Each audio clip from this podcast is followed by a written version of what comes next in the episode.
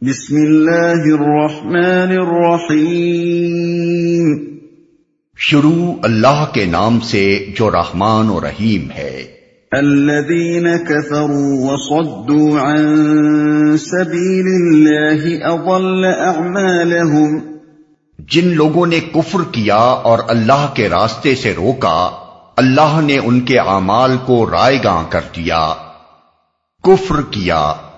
یعنی اس تعلیم و ہدایت کو ماننے سے انکار کر دیا جسے محمد صلی اللہ علیہ وسلم پیش فرما رہے تھے۔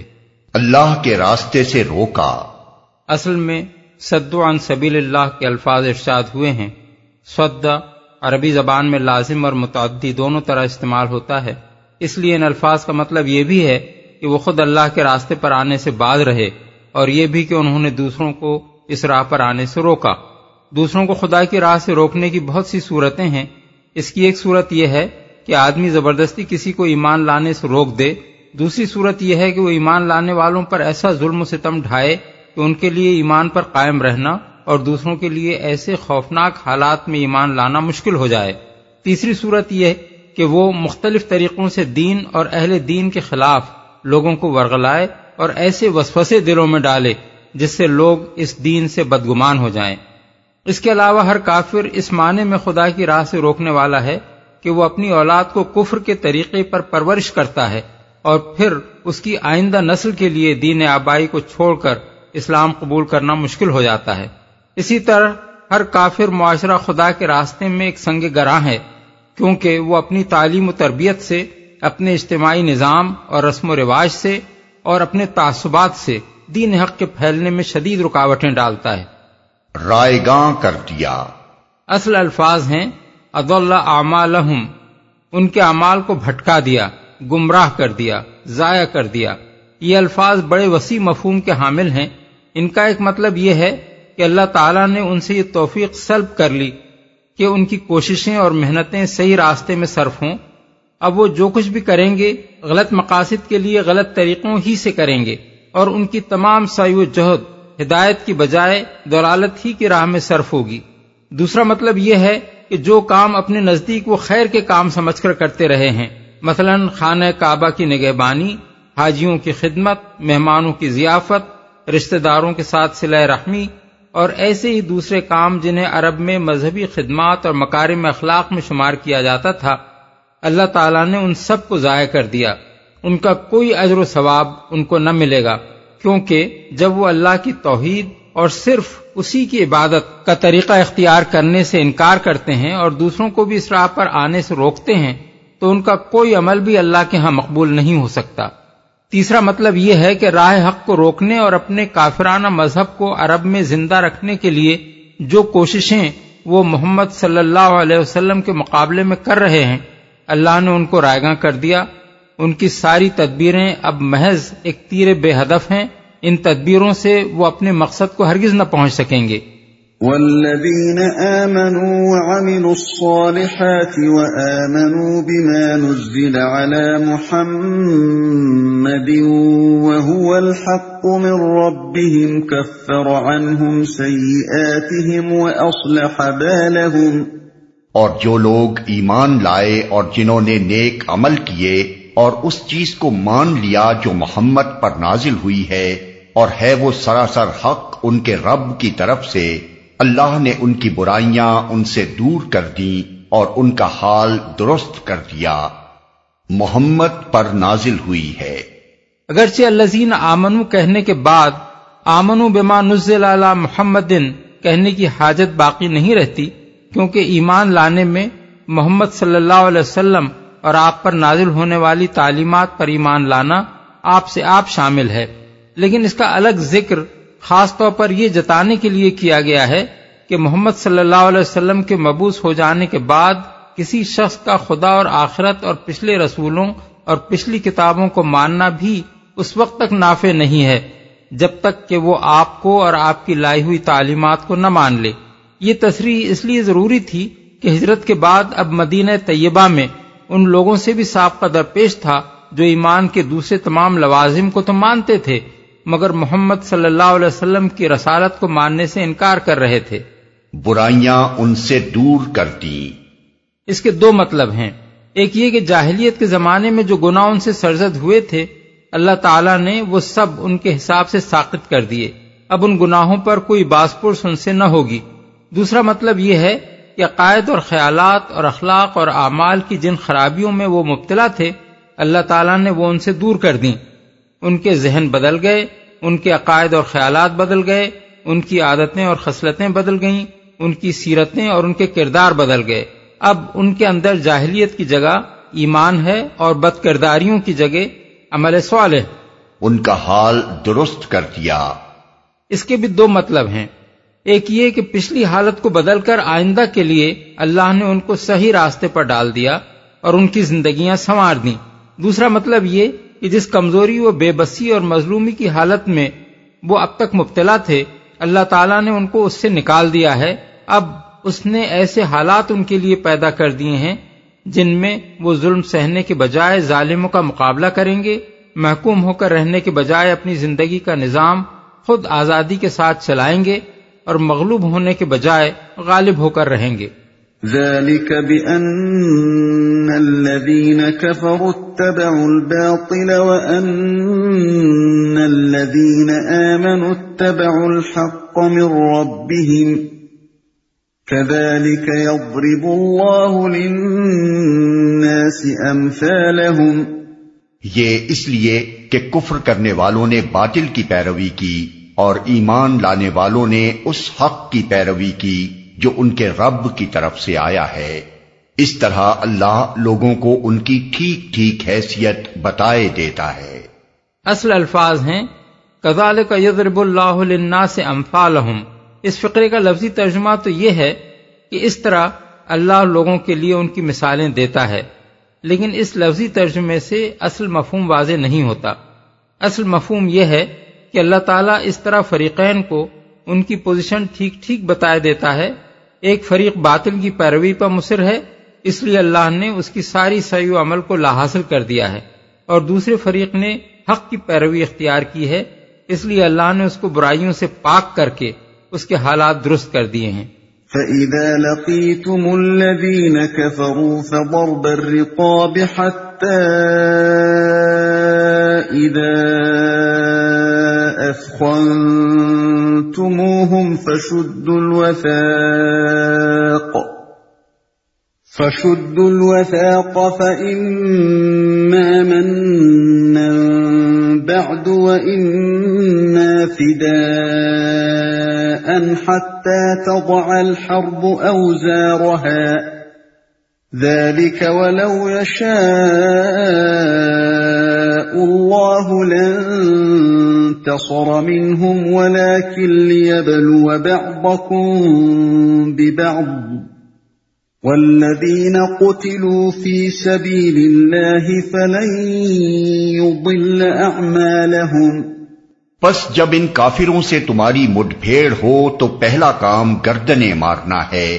یہاں تک کہ جب تم ان کو اچھی طرح کچل دو، تب قیدیوں کو مضبوط باندھو۔ اس کے بعد تمہیں اختیار ہے احسان کرو یا فدیے کا معاملہ کر لو، تا آ کے لڑائی اپنے ہتھیار ڈال دے۔ یہ ہے تمہارے کرنے کا کام۔ اللہ چاہتا تو خود ہی ان سے نمٹ لیتا، مگر یہ طریقہ اس نے اس لیے اختیار کیا ہے تاکہ تم لوگوں کو ایک دوسرے کے ذریعے سے آزمائے۔ اور جو لوگ اللہ کی راہ میں مارے جائیں گے، اللہ ان کے اعمال کو ہرگز ضائع نہ کرے گا۔ لڑائی اپنے ہتھیار ڈال دے۔ اس آیت کے الفاظ سے بھی اور جس سیاق و سباق میں آئی ہے، اس سے بھی یہ بات صاف معلوم ہوتی ہے کہ یہ لڑائی کا حکم آ جانے کے بعد اور لڑائی شروع ہونے سے پہلے نازل ہوئی ہے۔ جب کافروں سے تمہاری مٹ بھیڑ ہو کہ الفاظ اس پر دلالت کرتے ہیں کہ ابھی مٹ بھیڑ ہوئی نہیں ہے اور اس کے ہونے سے پہلے یہ ہدایت دی جا رہی ہے کہ جب وہ ہو تو کیا کرنا چاہیے۔ آگے آیت بیس کے الفاظ اس امر کی شہادت دے رہے ہیں کہ یہ صورت اس زمانے میں نازل ہوئی تھی جب سورہ حج کی آیت انتالیس سورہ بقرہ کی آیت ایک سو نوے میں لڑائی کا حکم آ چکا تھا اور اس پر خوف کے مارے مدینے کے منافقین اور ضعیف الایمان لوگوں کا حال یہ ہو رہا تھا جیسے ان پر موت چھا گئی ہو۔ اس کے علاوہ سورہ انفال کی آیت سڑسٹھ تا انہتر بھی اس بات پر شاہد ہیں یہ آیت جنگ بدر سے پہلے نازل ہو چکی تھی۔ وہاں ارشاد ہوا ہے کہ کسی نبی کے لیے یہ زیبا نہیں ہے کہ اس کے پاس قیدی ہوں جب تک کہ وہ زمین پر دشمنوں کو اچھی طرح کچل نہ دے۔ تم لوگ دنیا کے فائدے چاہتے ہو، حالانکہ اللہ کے پیش نظر آخرت ہے اور اللہ غالب اور حکیم ہے۔ اگر اللہ کا نوشتہ پہلے نہ لکھا جا چکا ہوتا تو جو کچھ تم لوگوں نے لیا ہے، اس کی پاداش میں تم کو بڑی سزا دی جاتی۔ بس جو کچھ تم نے مال حاصل کیا ہے اسے کھاؤ کہ وہ حلال اور پاک ہے۔ اچھی طرح کچل نہ دے۔ تم لوگ دنیا کے فائدے چاہتے ہو۔ اگر اللہ کا نوشتہ پہلے نہ لکھا جا چکا ہوتا، ان فکروں پر غور کرنے سے یہ بات ظاہر ہو جاتی ہے کہ اس موقع پر اتاب جس بات پر ہوا تھا وہ یہ تھی کہ جنگ بدر میں دشمنوں کو اچھی طرح کچل دینے سے پہلے مسلمان دشمن کے آدمیوں کو قید کرنے میں لگ گئے تھے۔ حالانکہ جنگ سے پہلے جو ہدایت سورہ محمد میں ان کو دی گئی تھی وہ یہ تھی کہ جب تم ان کو اچھی طرح کچل دو، تب قیدیوں کو مضبوط باندھو۔ تاہم چونکہ سورہ محمد میں مسلمانوں کو قیدیوں سے فدیہ لینے کی اجازت فی الجملہ دی جا چکی تھی، اس لیے جنگ بدر کے قیدیوں سے جو مال لیا گیا، اسے اللہ نے حلال قرار دیا اور مسلمانوں کو اس کے لینے پر سزا نہ دی۔ اگر اللہ کا نوشتہ پہلے نہ لکھا جا چکا ہوتا کہ الفاظ اس امر کی طرف صاف اشارہ کر رہے ہیں کہ اس واقعے سے پہلے فدیہ لینے کی اجازت کا فرمان قرآن میں آ چکا تھا۔ اور ظاہر ہے کہ قرآن کے اندر سورہ محمد کی اس آیت کے سوا کوئی دوسری آیت ایسی نہیں ہے جس میں یہ فرمان پایا جاتا ہو۔ اس لیے یہ ماننا پڑے گا کہ یہ آیت سورہ انفال کی مذکورہ بالا آیت سے پہلے نازل ہو چکی تھی۔ یہ قرآن مجید کی پہلی آیت ہے جس میں قوانین جنگ کے متعلق ابتدائی ہدایات دی گئی ہیں۔ اس سے جو احکام نکلتے ہیں اور اس کے مطابق نبی صلی اللہ علیہ وسلم اور صحابہ کرام نے جس طرح عمل کیا ہے اور فقہ نے اس آیت اور سنت سے جو استمباتات کیے ہیں، ان کا خلاصہ یہ ہے۔ نمبر ایک، جنگ میں مسلمانوں کی فوج کا اصل ہدف دشمن کی جنگی طاقت کو توڑ دینا ہے۔ یہاں تک کہ اس میں لڑنے کی سکت نہ رہے اور جنگ ختم ہو جائے۔ اس ہدف سے توجہ ہٹا کر دشمن کے آدمیوں کو گرفتار کرنے میں نہ لگ جانا چاہیے۔ قیدی پکڑنے کی طرف توجہ اس وقت کرنی چاہیے جب دشمن کا اچھی طرح قلقمہ کر دیا جائے اور میدان جنگ میں اس کے کچھ آدمی باقی رہ جائیں۔ اہل عرب کو یہ ہدایت آغاز ہی میں اس لیے دے دی گئی کہ وہ کہیں فدیہ حاصل کرنے یا غلام فراہم کرنے کے لالچ میں پڑ کر جنگ کے اصل ہدف مقصود کو فراموش نہ کر بیٹھیں۔ دو، جنگ میں جو لوگ گرفتار ہوں، ان کے بارے میں فرمایا گیا کہ تمہیں اختیار ہے خون پر احسان کرو یا ان سے فدیہ کا معاملہ کر لو۔ اس سے عام قانون یہ نکلتا ہے کہ جنگی قیدیوں کو قتل نہ کیا جائے۔ حضرت عبداللہ بن عمر، حسن بصری، عطا اور حماد بن ابی سلیمان قانون کے اسی عموم کو لیتے ہیں اور یہ اپنی جگہ بالکل درست ہے۔ وہ کہتے ہیں کہ آدمی کو قتل لڑائی کی حالت میں کیا جا سکتا ہے۔ جب لڑائی ختم ہو گئی اور قیدی ہمارے قبضے میں آ گیا تو اسے قتل کرنا درست نہیں ہے۔ ابن جریر اور ابو بکر جساس کی روایت ہے کہ حجاج بن یوسف نے جنگی قیدیوں میں سے ایک قیدی کو حضرت عبداللہ بن عمر کے حوالے کیا اور حکم دیا کہ اسے قتل کر دیں۔ انہوں نے انکار کر دیا اور یہ آیت پڑھ کر فرمایا کہ ہمیں قید کی حالت میں کسی کو قتل کرنے کا حکم نہیں دیا گیا ہے۔ امام محمد نے اسیر الکبیر میں بھی ایک واقعہ لکھا ہے کہ عبداللہ بن عامر نے حضرت عبداللہ بن عمر کو ایک جنگی قیدی کے قتل کا حکم دیا تھا۔ اور انہوں نے اسی بنا پر اس حکم کی تعمیل سے انکار کر دیا تھا۔ تین، مگر چونکہ اس آیت میں قتل کی صاف ممانت بھی نہیں کی گئی ہے، اس لیے رسول اللہ صلی اللہ علیہ وسلم نے اللہ تعالی کے حکم کا منشا یہ سمجھا اور اسی پر عمل بھی فرمایا کہ اگر کوئی خاص وجہ ایسی ہو جس کی بنا پر اسلامی حکومت کا فرما روا کسی قیدی یا بعض قیدیوں کو قتل کرنا ضروری سمجھے تو ایسا کر سکتا ہے۔ یہ عام قاعدہ نہیں ہے بلکہ قاعدہ عام میں ایک استثناء ہے، جسے بضرورت ہی استعمال کیا جائے گا۔ چنانچہ رسول اللہ صلی اللہ علیہ وسلم نے جنگ بدر کے ستر قیدیوں میں سے صرف اقبا بن ابی معاہد اور نظر بن الحارث کو قتل کیا۔ جنگ عہد کے قیدیوں میں سے صرف ابو اجزا شاعر کو قتل فرمایا۔ بنی قریضہ نے چونکہ اپنے آپ کو حضرت سعد بن معاذ کے فیصلے پر حوالے کیا تھا اور ان کے اپنے تسلیم کردہ حکم کا فیصلہ یہ تھا کہ ان کے مردوں کو قتل کر دیا جائے، اس لیے آپ نے ان کو قتل کرا دیا۔ جنگ خیبر میں جو لوگ گرفتار ہوئے، ان میں سے صرف کنانا ابن اب الحقیق قتل کیا گیا، کیونکہ اس نے بدہدی کی تھی۔ فتح مکہ کے بعد آپ نے تمام اہل مکہ میں سے صرف چند خاص اشخاص کے متعلق حکم دیا کہ ان میں سے جو بھی پکڑا جائے وہ قتل کر دیا جائے۔ ان مستثنیات کے سوا حضور کا عام طریقہ اسیران جنگ کو قتل کرنے کا کبھی نہیں رہا۔ اور یہی عمل خلفائے راشدین کا بھی تھا۔ ان کے زمانے میں بھی قتل اسیران جنگ کی مثالیں شاز و نادر ہی ملتی ہیں اور ہر مثال میں قتل کسی خاص وجہ سے کیا گیا ہے۔ حضرت عمر بن عبد العزیز نے بھی اپنے پورے زمانہ خلافت میں صرف ایک جنگی قیدی کو قتل کیا اور اس کی وجہ یہ تھی کہ اس نے مسلمانوں کو بہت تکلیفیں پہنچائی تھیں۔ اسی بنا پر جمہور فقہ اس بات کے قائل ہیں کہ اسلامی حکومت اگر ضرورت سمجھے تو اسیر کو قتل کر سکتی ہے۔ لیکن یہ فیصلہ کرنا حکومت کا کام ہے۔ ہر فوجی اس کا مجاز نہیں ہے کہ جس قیدی کو چاہے قتل کر دے۔ البتہ اگر قیدی کے فرار ہونے کا یا اس سے کسی خطرناک شرارت کا اندیشہ ہو جائے، تو جس شخص کو بھی اس صورتحال سے سابقہ پیش آئے، وہ اسے قتل کر سکتا ہے۔ اس سلسلے میں فقہ اسلام نے تین تصریحات اور بھی کی ہیں۔ ایک یہ کہ اگر قیدی اسلام قبول کر لے تو اسے قتل نہیں کیا جائے گا۔ دوسرے یہ کہ قیدی صرف اسی وقت تک قتل کیا جا سکتا ہے جب تک وہ حکومت کی تحویل میں ہو۔ تقسیم یا بے کے ذریعے سے اگر وہ کسی شخص کی ملک میں جا چکا ہو تو پھر اسے قتل نہیں کیا جا سکتا۔ تیسرے یہ کہ قیدی کو قتل کرنا ہو تو بس سیدھی طرح قتل کر دیا جائے، عذاب دے دے کر نہ مارا جائے۔ چار، جنگی قیدیوں کے بارے میں عام حکم جو دیا گیا ہے وہ یہ ہے کہ یا ان پر احسان کرو یا فدیے کا معاملہ کر لو۔ احسان میں چار چیزیں شامل ہیں۔ ایک یہ کہ قید کی حالت میں ان سے اچھا برتاؤ کیا جائے۔ دوسرے یہ کہ قتل یا دائمی قید کے بجائے ان کو غلام بنا کر افراد مسلمین کے حوالے کر دیا جائے۔ تیسرے یہ کہ جزیہ لگا کر ان کو ذمہ بنا لیا جائے۔ چوتھے یہ کہ ان کو بلا معاوضہ رہا کر دیا جائے۔ فدیے کا معاملہ کرنے کی تین صورتیں ہیں۔ ایک یہ کہ مالی معاوضہ لے کر انہیں چھوڑا جائے، دوسرے یہ کہ رہائی کی شرط کے طور پر کوئی خاص خدمت لینے کے بعد چھوڑ دیا جائے، تیسرے یہ کہ اپنے ان آدمیوں سے جو دشمن کے قبضے میں ہوں، ان کا تبادلہ کر لیا جائے۔ ان سب مختلف صورتوں پر نبی صلی اللہ علیہ وسلم اور صحابہ کرام نے مختلف اوقات میں حزب موقع عمل فرمایا ہے۔ خدا کی شریعت نے اسلامی حکومت کو کسی ایک ہی شکل کا پابند نہیں کر دیا ہے۔ حکومت جس وقت جس طریقے کو مناسب ترین پائے اس پر عمل کر سکتی ہے۔ پانچ، نبی صلی اللہ علیہ وسلم اور صحابہ کے عمل سے یہ ثابت ہے کہ ایک جنگی قیدی جب تک حکومت کی قید میں رہے، اس کی غذا اور لباس اور اگر وہ بیمار یا زخمی ہو تو اس کا علاج حکومت کے ذمے ہے۔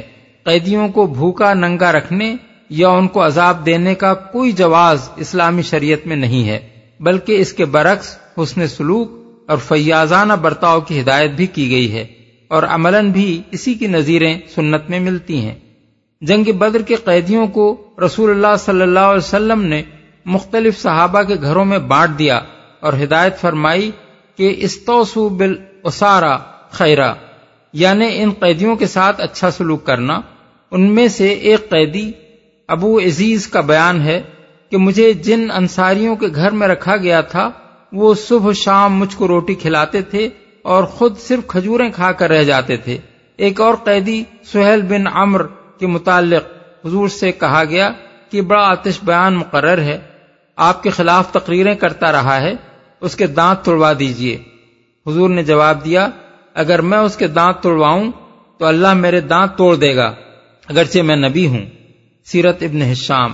یماما کے سردار سماما بن اسال جب گرفتار ہو کر آئے تو جب تک وہ قید میں رہے، نبی صلی اللہ علیہ وسلم کے حکم سے عمدہ کھانا اور دودھ ان کے لیے مہیا کیا جاتا رہا۔ ابن حشام۔ یہی طرز عمل صحابہ کرام کے دور میں بھی رہا۔ جنگی قیدیوں سے برے سلوک کی کوئی نظیر اس دور میں نہیں ملتی۔ چھ۔ قیدیوں کے معاملے میں یہ شکل اسلام نے سرے سے اپنے ہاں رکھی ہی نہیں ہے۔ کہ ان کو ہمیشہ قید رکھا جائے اور حکومت ان سے جبری محنت لیتی رہے۔ اگر ان کے ساتھ یا ان کی قوم کے ساتھ تبادلہ اسیران جنگ یا فدیے کا کوئی معاملہ طے نہ ہو سکے، تو ان کے معاملے میں احسان کا طریقہ یہ رکھا گیا ہے کہ انہیں غلام بنا کر افراد کی ملکیت میں دے دیا جائے اور ان کے مالکوں کو ہدایت کی جائے کہ وہ ان کے ساتھ اچھا سلوک کریں۔ نبی صلی اللہ علیہ وسلم کے عہد میں بھی اس طریقے پر عمل کیا گیا ہے۔ صحابہ کرام کے عہد میں بھی یہ جاری رہا ہے اور فقہ اسلام بالاتفاق اس کے جواز کے قائل ہیں۔ اس سلسلے میں یہ بات جان لینی چاہیے کہ جو شخص قید میں آنے سے پہلے اسلام قبول کر چکا ہو اور پھر کسی طرح گرفتار ہو جائے، وہ تو آزاد کر دیا جائے گا، مگر جو شخص قید ہونے کے بعد اسلام قبول کرے یا کسی شخص کی ملکیت میں دے دیے جانے کے بعد مسلمان ہو، تو یہ اسلام اس کے لیے آزادی کا سبب نہیں بن سکتا۔ مسند احمد مسلم اور ترمیزی میں حضرت عمران بن حسین کی روایت ہے کہ بنی اقیل کا ایک شخص گرفتار ہو کر آیا اور اس نے کہا کہ میں نے اسلام قبول کر لیا۔ نبی صلی اللہ علیہ وسلم نے فرمایا لوقل تہا ونتا تمل کو امر کا افلاح کل الفلاح۔ یعنی اگر یہ بات تو نے اس وقت کہی ہوتی، جب تو آزاد تھا، تو یقیناً فلاح پا جاتا۔ یہی بات حضرت عمر نے فرمائی ہے۔ کہ ازا اسلم الاسیر فی عید المسلمین فقط امن من القتل وہ رقیق۔ یعنی جب قیدی مسلمانوں کے قبضے میں آنے کے بعد مسلمان ہو تو وہ قتل سے تو محفوظ ہو جائے گا، مگر غلام رہے گا۔ اسی بنا پر فقہ اسلام کا اس پر اتفاق ہے کہ قید ہونے کے بعد مسلمان ہونے والا غلامی سے نہیں بچ سکتا۔ اسیر الکبیر امام محمد۔ اور یہ بات سراسر معقول بھی ہے۔ اگر ہمارا قانون یہ ہوتا کہ جو شخص بھی گرفتار ہونے کے بعد اسلام قبول کر لے گا، وہ آزاد کر دیا جائے گا، تو آخر وہ کون سا نادان قیدی ہوتا جو کلمہ پڑھ کر رہائی نہ حاصل کر لیتا؟ سات، قیدیوں کے ساتھ احسان کی تیسری صورت اسلام میں یہ رکھی گئی ہے کہ جزیہ لگا کر ان کو دارالاسلام کی ذمہ رعایا بنا لیا جائے اور وہ اسلامی مملکت میں اسی طرح آزاد ہو کر رہیں جس طرح مسلمان رہتے ہیں۔ امام محمد اسیر الکبیر میں لکھتے ہیں کہ ہر وہ شخص جس کو غلام بنانا جائز ہے، اس پر جزیہ لگا کر اسے ذمی بنا لینا بھی جائز ہے۔ اور ایک دوسری جگہ فرماتے ہیں، مسلمانوں کے فرما روا کو یہ حق ہے کہ ان پر جزیہ اور ان کی زمینوں پر خراج لگا کر انہیں اصلاً آزاد قرار دے دے۔ اس طریقے پر بالعموم ان حالات میں عمل کیا گیا ہے جب قید ہونے والے لوگ جس علاقے کے باشندے ہوں وہ مفتو ہو کر اسلامی مملکت میں شامل ہو چکا ہو۔ مثال کے طور پر، نبی صلی اللہ علیہ وسلم نے اہل خیبر کے معاملے میں یہ طریقہ اختیار فرمایا تھا اور پھر حضرت عمر نے سواد عراق اور دوسرے علاقوں کی فتح کے بعد بڑے پیمانے پر اس کی پیروی کی۔ ابو عبید نے کتاب الاموال میں لکھا ہے کہ عراق کی فتح کے بعد اس علاقے کے سرکردہ لوگوں کا ایک وفد حضرت عمر کے پاس حاضر ہوا اور اس نے عرض کیا کہ اے امیر المومنین؟ پہلے اہل ایران ہم پر مسلط تھے، انہوں نے ہم کو بہت ستایا، بڑا برا برتاؤ ہمارے ساتھ کیا اور طرح طرح کی زیادتیاں ہم پر کرتے رہے۔ پھر جب خدا نے آپ لوگوں کو بھیجا، تو ہم آپ کی آمد سے بڑے خوش ہوئے اور آپ کے مقابلے میں نہ کوئی مدافعت ہم نے کی، نہ جنگ میں کوئی حصہ لیا۔ اب ہم نے سنا ہے کہ آپ ہمیں غلام بنا لینا چاہتے ہیں۔ حضرت عمر نے جواب دیا، تم کو اختیار ہے کہ مسلمان ہو جاؤ یا جزیہ قبول کر کے آزاد رہو۔ ان لوگوں نے جزیہ قبول کر لیا اور وہ آزاد چھوڑ دیے گئے۔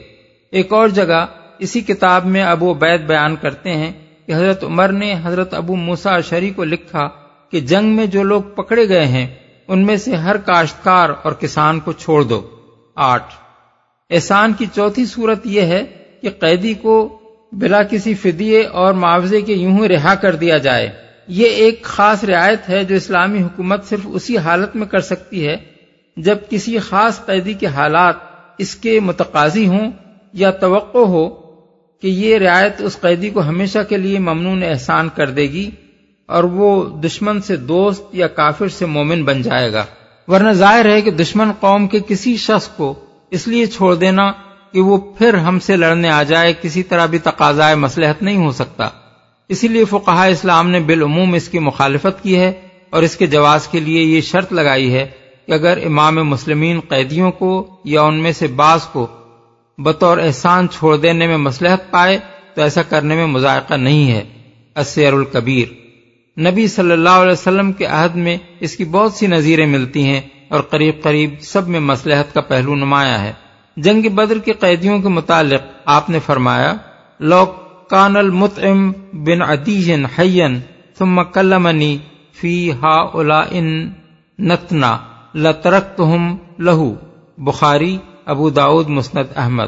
اگر متم بن عدی زندہ ہوتا اور وہ مجھ سے ان گھناؤنے لوگوں کے بارے میں بات کرتا، تو میں اس کی خاطر انہیں یوں ہی چھوڑ دیتا۔ یہ بات حضور نے اس لیے فرمائی تھی کہ آپ جب طائف سے مکہ معظمہ واپس ہوئے تھے، اس وقت متمہی نے آپ کو اپنی پناہ میں لیا تھا اور اس کے لڑکے ہتھیار باندھ کر اپنی حفاظت میں آپ کو حرم میں لے گئے تھے۔ اس لیے آپ اس کے احسان کا بدلہ اس طرح اتارنا چاہتے تھے۔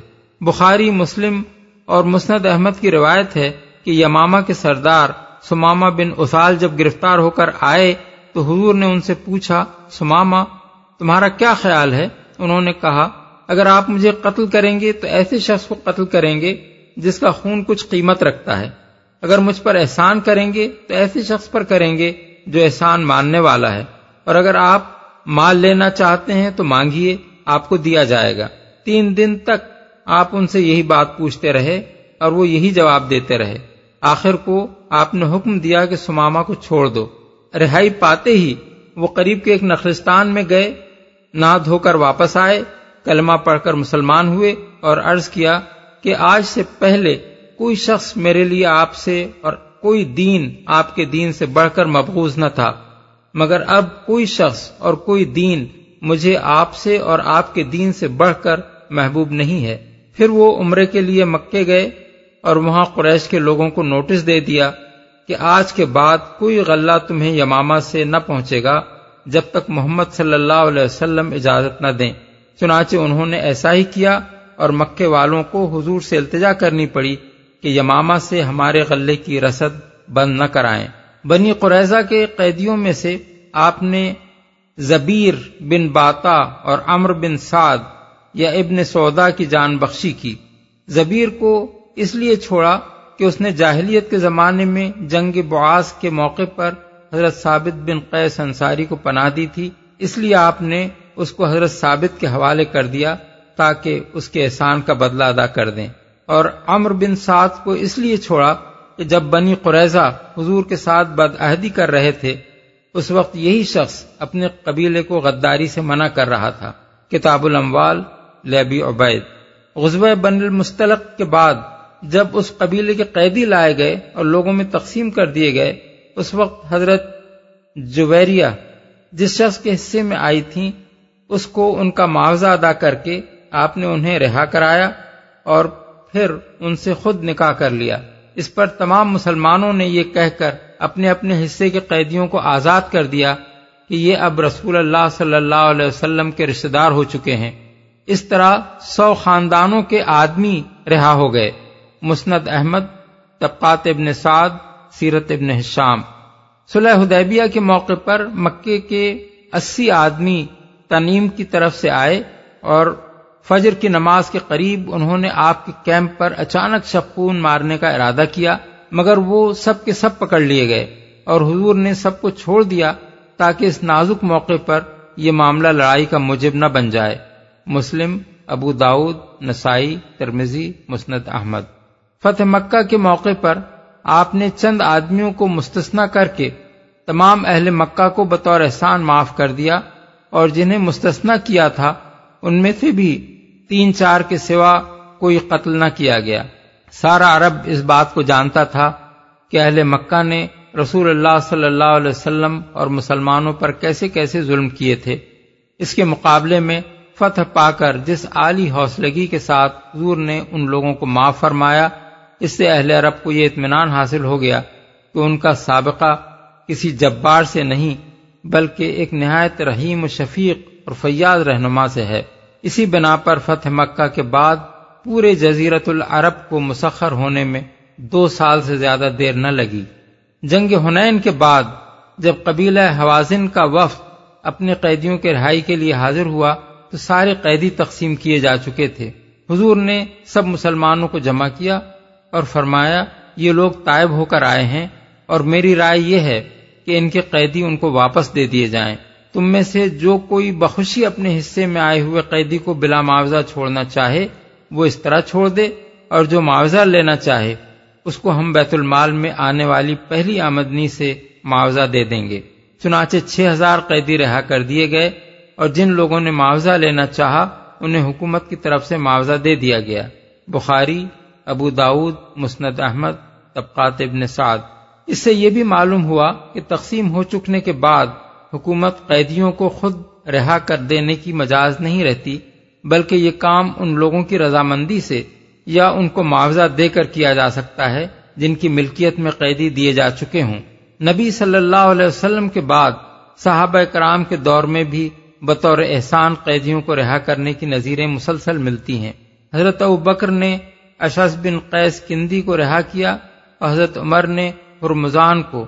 اور مناظر اور میسان کے قیدیوں کو آزادی عطا کی۔ کتاب الاموال لیبی عبید۔ نو۔ مالی معاوضہ لے کر قیدیوں کو چھوڑنے کی مثال نبی صلی اللہ علیہ وسلم کے عہد میں صرف جنگ بدر کے موقع پر ملتی ہے، جبکہ فی قیدی ایک ہزار سے چار ہزار تک کی رقمیں لے کر ان کو رہا کیا گیا۔ طبقات ابن سعد، کتاب الاموال۔ صحابہ کرام کے دور میں اس کی کوئی نظیر نہیں ملتی اور فقہ اسلام نے بالعموم اس کو ناپسند کیا ہے، کیونکہ اس کے معنی یہ ہیں کہ ہم روپیہ لے کر دشمن کے ایک آدمی کو چھوڑ دیں تاکہ وہ پھر ہمارے خلاف تلوار اٹھائے۔ لیکن چونکہ قرآن میں فدیہ لینے کی اجازت دی گئی ہے اور رسول اللہ صلی اللہ علیہ وسلم نے ایک مرتبہ اس پر عمل بھی کیا ہے، اس لیے ایسا کرنا مطلق ممنوع نہیں ہے۔ امام محمد اسیر الکبیر میں کہتے ہیں کہ اگر مسلمانوں کو اس کی ضرورت پیش آئے تو وہ مالی معاوضہ لے کر قیدیوں کو چھوڑ سکتے ہیں۔ دس، کوئی خدمت لے کر چھوڑنے کی مثال بھی جنگ بدر کے موقع پر ملتی ہے۔ قریش کے قیدیوں میں سے جو لوگ مالی فدیہ دینے کے قابل نہ تھے، ان کی رہائی کے لیے حضور نے یہ شرط عائد کر دی کہ وہ انصار کے دس دس بچوں کو لکھنا پڑھنا سکھا دیں۔ مسند احمد، طبقات ابن سعد، کتاب الاموال۔ گیارہ قیدیوں کے تبادلے کی متعدد مثالیں ہم کو نبی صلی اللہ علیہ وسلم کے عہد میں ملتی ہیں۔ ایک مرتبہ حضور نے حضرت ابو بکر رضی اللہ عنہ کو ایک مہم پر بھیجا اور اس میں چند قیدی گرفتار ہوئے۔ ان میں ایک نہایت خوبصورت عورت بھی تھی جو حضرت سلمہ بن اقوا کے حصے میں آئی۔ رسول اللہ صلی اللہ علیہ وسلم نے بسرار اس کو حضرت سلمہ سے مانگ لیا اور پھر اسے مکہ بھیج کر اس کے بدلے کئی مسلمان قیدیوں کو رہا کرایا۔ مسلم، ابو داود تحاوی کتاب الاموال لبی عبید، طبقات ابن سعد۔ حضرت عمران بن حسین کی روایت ہے کہ ایک مرتبہ قبیلہ ثقیف نے مسلمانوں کے دو آدمیوں کو قید کر لیا۔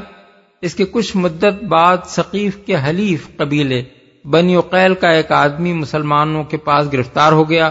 حضور نے اس کو طائف بھیج کر اس کے بدلے ان دونوں مسلمانوں کو رہا کرا لیا۔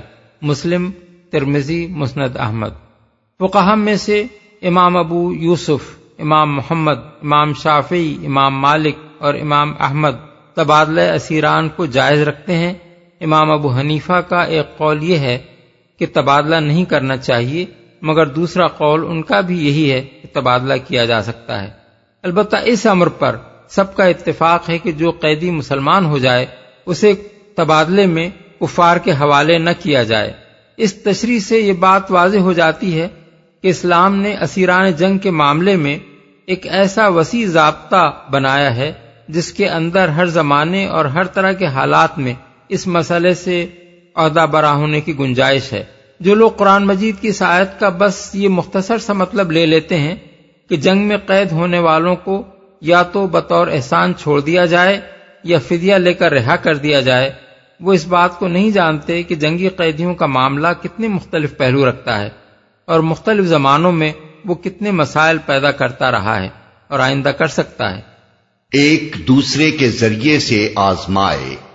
یعنی اللہ تعالیٰ کو اگر محض باطل پرستوں کی سرکوبی ہی کرنی ہوتی تو وہ اس کام کے لیے تمہارا محتاج نہ تھا۔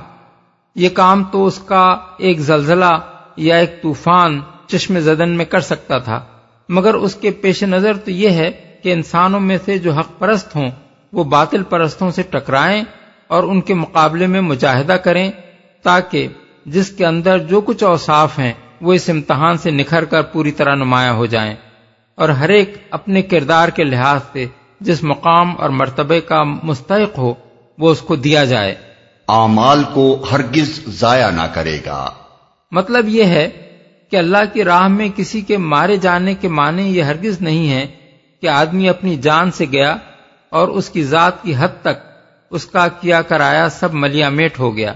اگر کوئی شخص یہ سمجھتا ہے کہ شہداء کی قربانیاں خود ان کے لیے نہیں، بلکہ صرف انہی لوگوں کے لیے نافع ہیں جو ان کے بعد اس دنیا میں زندہ رہیں اور ان کی قربانیوں سے یہاں متمتع ہوں، تو وہ غلط سمجھتا ہے۔ اصل حقیقت یہ ہے کہ خود شہید ہونے والوں کے لیے بھی یہ زیاں کا نہیں، بلکہ نفع کا سودا ہے۔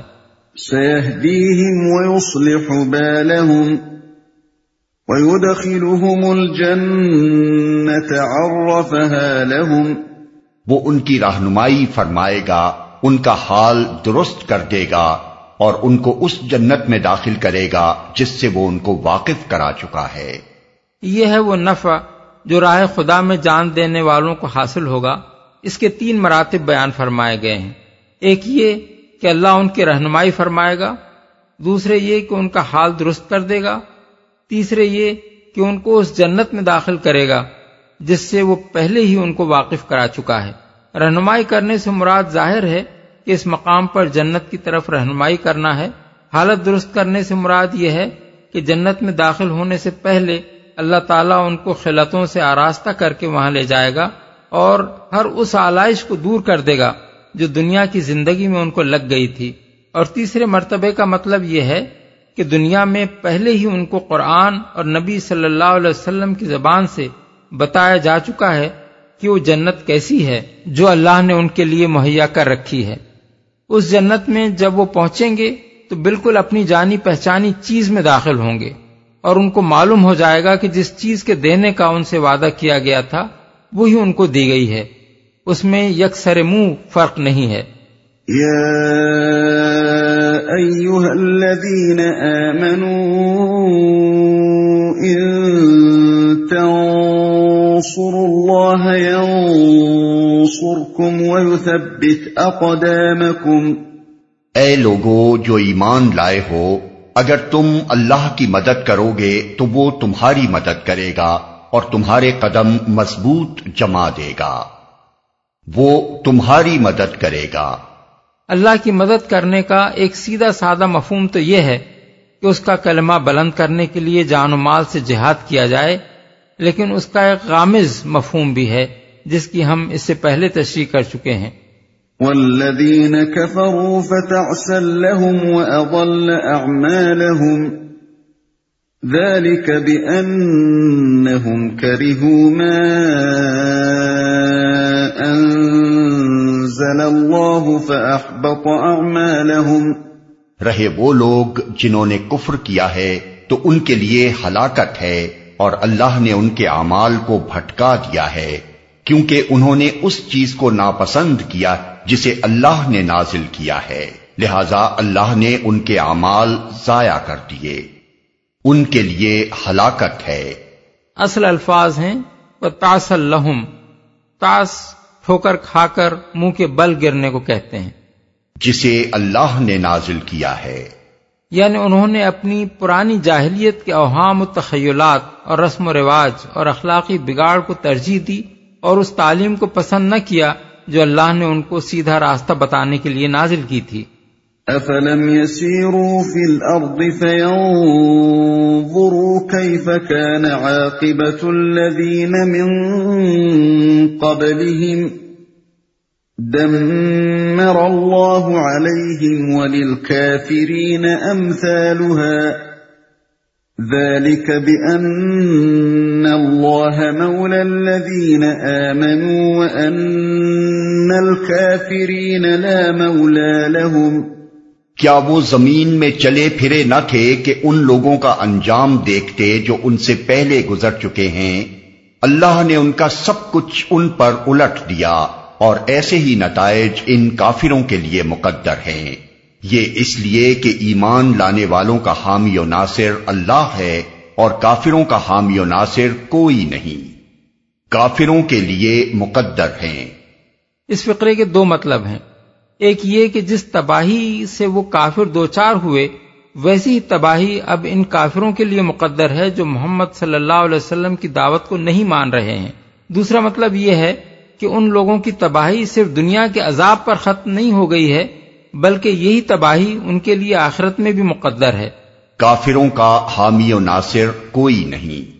جنگ عہد میں جب نبی صلی اللہ علیہ وسلم زخمی ہو کر چند صحابہ کے ساتھ ایک گھاٹی میں ٹھہرے ہوئے تھے۔